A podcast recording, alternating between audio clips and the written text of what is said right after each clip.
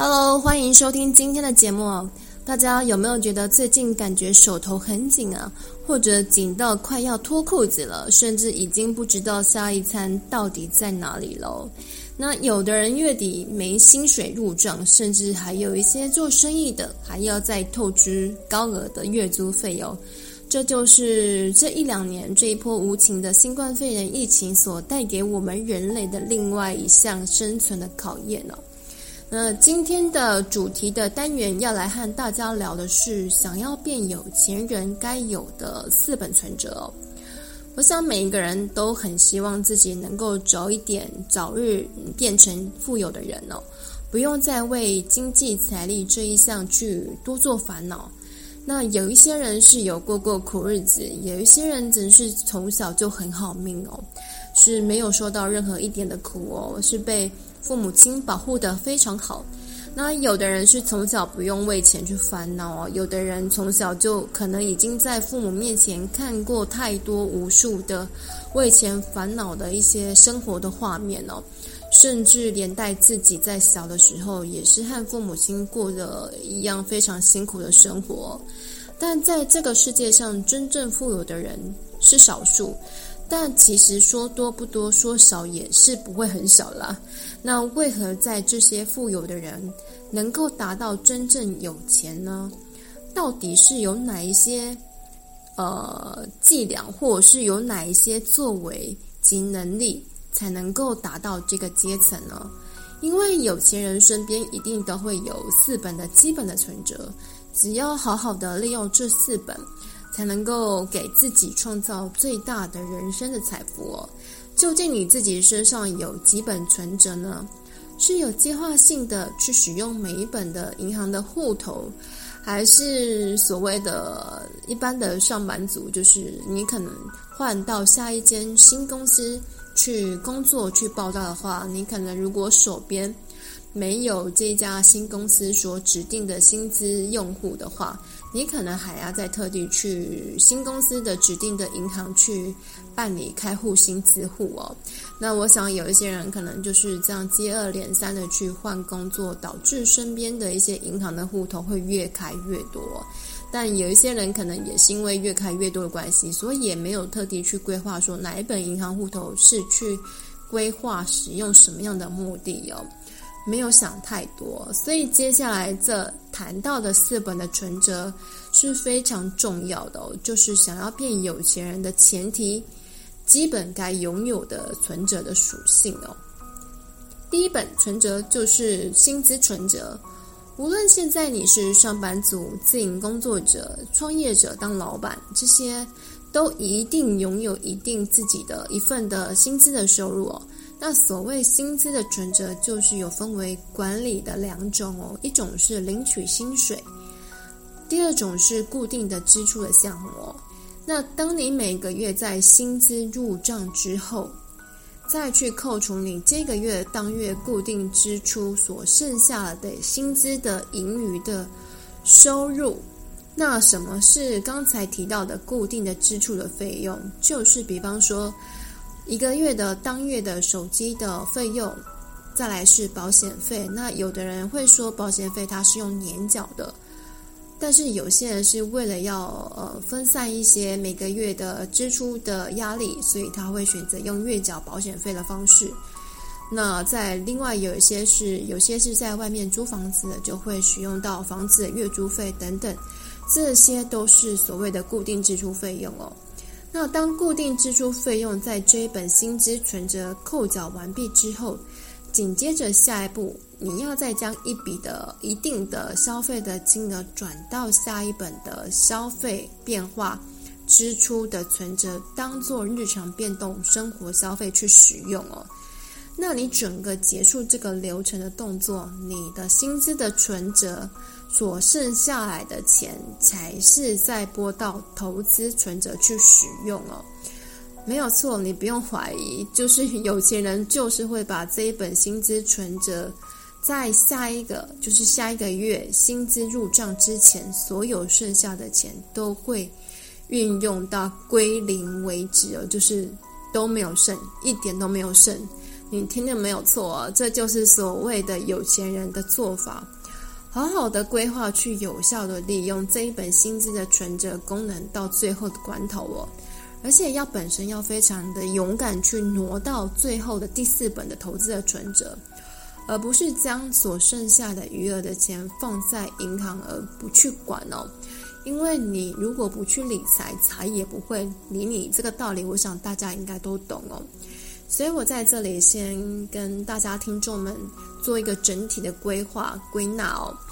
第一本的存折，薪资存折使用的方式，第一个步骤就是，当你这个月薪资入账之后，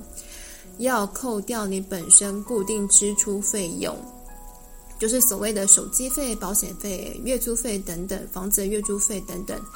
之后呢，再将剩下的钱挪到投资的存折去使用，把它花到。零为止，就是花到没有钱为止哦。那再等下一个月的薪资入账，再重复的使用这三个动作，就是重复的运用。第二本存折就是消费存折，变动性的消费哦。这本存折开户的使用目的就是替生活上的变动性消费支出去开销扣缴哦。例如每天三餐的饮食费用。再来是交通费，交通费就是所谓的，就是你会搭乘一些大众交通运输工具，公车费啊、捷运费，或者是你骑车的加油费，或是开车的加油费，还有一些平常的休闲旅游，就是跟朋友、家人去外出旅游踏青的支出的费用，或者是你本身去公司的一些应酬啊。对，还有一些本身去外面的一些社交方面的所谓的开销，或者是本身女性有在美容、化妆、保养品上面的一些变动性的一些支出的费用，这些等等都是固呃变动性的消费支出哦。那你除了固定能够控制所谓的支出之外，如果你每个月也能够控制。在变动性消费支出金额的话，在下一步投资的金额也可以比较更加的容易有更多的金额，更加宽裕的去运用哦。另外提醒听众们一个方式哦，在平常生活上消费的时候，请大家尽量不要去使用信用卡去刷卡结账哦。但我想，现在这个新科技的时代，应该很难有人去办到，因为大家都是为了方便，或者是累积信用卡的点数吧。因为一般很多人现在一定都很多人有持有中国信托的 Line Pay 卡，因为 Line 很盛行嘛，就是用 Line Point、Line 点数，或者是呃 Line Pay Money 的一些转账的功能，或是一些平常的缴费、线上缴费。都很方便哦。再来是一些，如果平常也有一些做出差，或者是呃在疫情之前很常去旅游的，都会去申办一张华航的信用卡，或是长荣的里程数的累积里程数的一些信用卡去使用哦。或者是你很常在网络上面去做购物的这种消费性的行为的话，也会去台新银行去办。GoGo Recharge 卡哦，这些都是有功能性几点的一些信用卡的功能哦。因为如果你平常已经使用信用卡去购物很习惯的话，其实无论你在实体店面店面上去购物，你如果拿信用卡去结账的话，通常是比较没有节制的去控制你自己本身的消费的行为。因为你平常在购物的时候，买东西的时候是很容易失手，越买越多，越拿越多。看到什么东西想买什么，就不会去抓你自己本身今天或这个月的预算哦。有些人可能会做当年一年度的整体的支出的预算哦，那可能就会导致月底在信用卡的结账的时候收到账单的时候，通常在。看到会觉得，哇塞，我这个月怎么花了很多啊？就是压力非常大，就是在月底要支出一笔比较庞大的金额哦。所以，如果改变消费结账的方式，如果你使用用现金去结账，或者是用签账卡、金融卡就直接扣存折的现场确认的方式，是不是比较能够控制自己今天当天的消费的金额？才会去发现说，哇，如果你今天用现金去结账的话，才会发现，哇，我今天的钱包已经没有钱了，就是会比较节制一点，比较能够控制失心疯哦，比较会让自己恢复理智哦。而且，如果从管理支出的角度去看的话，去评估的话，使用现金去及时去管理，或者是去及时确认金额，今天到底买了哪些呃商品，买了哪些呃生活的用品的这种结账的方式的话，是会更加方便去管理的。我想，虽然大家应该都知道开源比节流更加重要哦，因为其实节流。相对的，对自己是很本身是很痛苦的，因为你只是想要买一个东西，你就要去省东省西的，可能就是会让自己觉得说，哦，我这个不要，那也不要，其实已经买了一堆东西。然后你在结账的时候，为了控制预算的时候，就是会把一些比较不必要的东西去剔除哦。那在这样子的情况之下，我想大家在当下消费的时候也比较不愉快的。但是，如果你每个月或一年当中能够为自己做一笔支出的预算，对自己或者想要变有钱人的道路上，其实都会是一件非常好的事情哦。第三本的存折是备用的存折哦，这本存折可说是很重要的救命钱哦，或者是所谓的紧急的预备周转金哦。平常你本身在存入薪资账户之前，你本身就是要用多余的余额来存进这一本备用存折哦，在紧急特殊的事件上，就一定能够马上派上用场哦。比方说，这个时机点非常的实用，就是这波新冠肺炎疫情的影响啊，导致许多人一些失业啊，被资遣或是停业，甚至做生意的有些会倒闭，或者是一些确诊者需要到一些医疗紧急。预备金的使用上的话，平常如果你没有遇到紧急危机意识的话，就不会去想到这一本备用存折的重要性哦。所以，如果遇到这时候的疫情的影响哦，一定就可以，呃，这本紧急预备周转金就能够派上用场哦。所以，现在我们处于这个时机点，大家一定都能够体会到这一本的备用存折重要性。那你除了本身现在就是最近政府有试出一些纾困的申请补助方案之外，如果你自己真的无法，呃，一些自己拥有的一些条件呢，申请到政府补助，至少你还能够有一笔存款能够为自己救命哦。那我想大家应该都知道，有一些去申请政府的纾困的补助金，有一些很严苛的条件哦，你可能还会，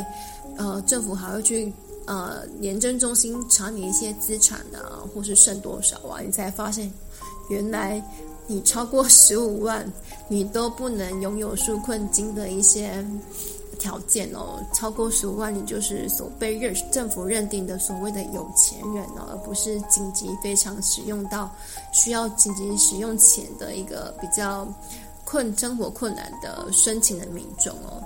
所以有时候还真的无法去靠政府哦，一切都只要自己能够救自己会比较实在哦。你可能有时候政府的流程审核都还没有完成，可能因为全台湾两千三百万两两千三百万的人太多，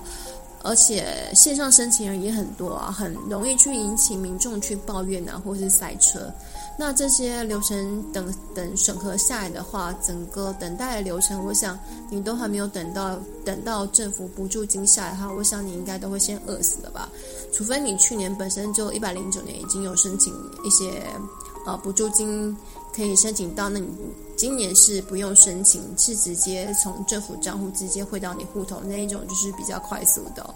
那基本上，如果你没有这些去年申请的动作的话，我想你应该申请的动作是非常慢的。所以这一本的紧急预备存折是非常重要的。那在谈到的话，是第四本的存折的话是投资存折。这本投资存折就是管理投资的账户哦。那我们应该都非常知道话，是比较基本的一些定期定额的存款。那定期定额存款现在也很少人存在银行了，因为现在银行的本身利息就非常的低，所以尽量建议大家，就是如果你有一些剩余的一些钱的话，是不要存在呃银行里面一些固定利率啊，或是机动利率都是非常低的，除非你本身就是有。呃，另外做一些比较特殊的运用之外，就是一些闲钱一点点，就是不在乎一些比较小的利息去生利息的话，有一点点的钱是存在银行定期做定额存款，这也是不错的建议。然后再来是所谓大家应该都知道的一些 ETF 的基金，或是股票，或者是一些变额储蓄的年金保险，或者是台湾银行的一些黄金存折等等，这些投资的金融商品，都能够方便自动转账扣款的这个使用一些投资的存折的方式哦。这本其实也会是从第一步骤的薪资存折有提到啊，在第一本存折薪资存折的有提到说你在最后。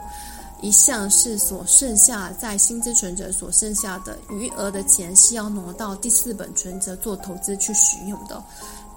这个就是所谓的投资的存折哦。这一本其实是让钱滚钱的一本重要的存折，就是你所剩下的钱，就是一定要投到第四本投资的存折去使用。无论你去使用哪一种投资方式，因为每个人投资方式都不同嘛。有人喜欢投资房地产，有人喜欢投资股票，有人喜欢投资基金，或者是一些比较，呃，稳健型的跟保守型的，就是比较会去买一些储蓄型的保险，或者是定期定额的扣缴 ETF 的基金，或者是黄金存折等等。这些都是有效管理好自己的存折，才能能够让钱帮你做事情，然后会越滚越大哦，利息也会越滚越大，而不是只是单纯的放在银行去生那些微不足道的一些利息哦。那我想你可能也赚不到这些利息啊，因为真的是太小额了，所以宁愿去把这些投资的金额去。投资一些像定期定额的基金扣款，或是股票，或者是如果你真的有一笔大额的存款的话，是比较呃建议你去研究一些投资房地产的，是比较有价值性的。那你这样距离富有的目标将会越来越接近哦。以上这四本存折，听众们都有准备好了吗？如果你的银行开户存折使用的方式还是一团乱的人哦，就是你只是纯粹使用的，就是呃，你换到新的公司才有新的户头的话，那你赶紧趁这个时候要好好重新规划一下如何使用，不要让你的钱财丧失了最有用的功能哦。变有钱的人，前提是要有一个变有钱人的脑袋跟方式哦。感谢收听今天的节目。如果你收听的管道是 Apple Podcast 的话，欢迎前往平台点选五颗爱心及留言，也欢迎点选各大 Podcast 平台上的封面简介上有连接赞助的活动，金额有两种选项可以点选哦，可以点选小额的捐款一次三百元。也可以点选自定的打赏的金额，我们将会一次累性的累积全数捐出给弱势团体，让我们一起发挥爱心回馈社会，到每个角落帮助需要帮助的人哦。更欢迎听众们直接到了 IG 私讯做留言的互动，无论是想要和我聊天，或是收听节目后有任何的感想，都可以和我多聊聊哦。账号可以搜寻 i n n i k k i h s i e h。其他平台手机也记得按下订阅，将会有随机更新节目的推播通知哦。另外，也请记得将这个节目分享推荐给你身边的朋友们，这对我们也很重要哦。我们下集见喽，拜拜。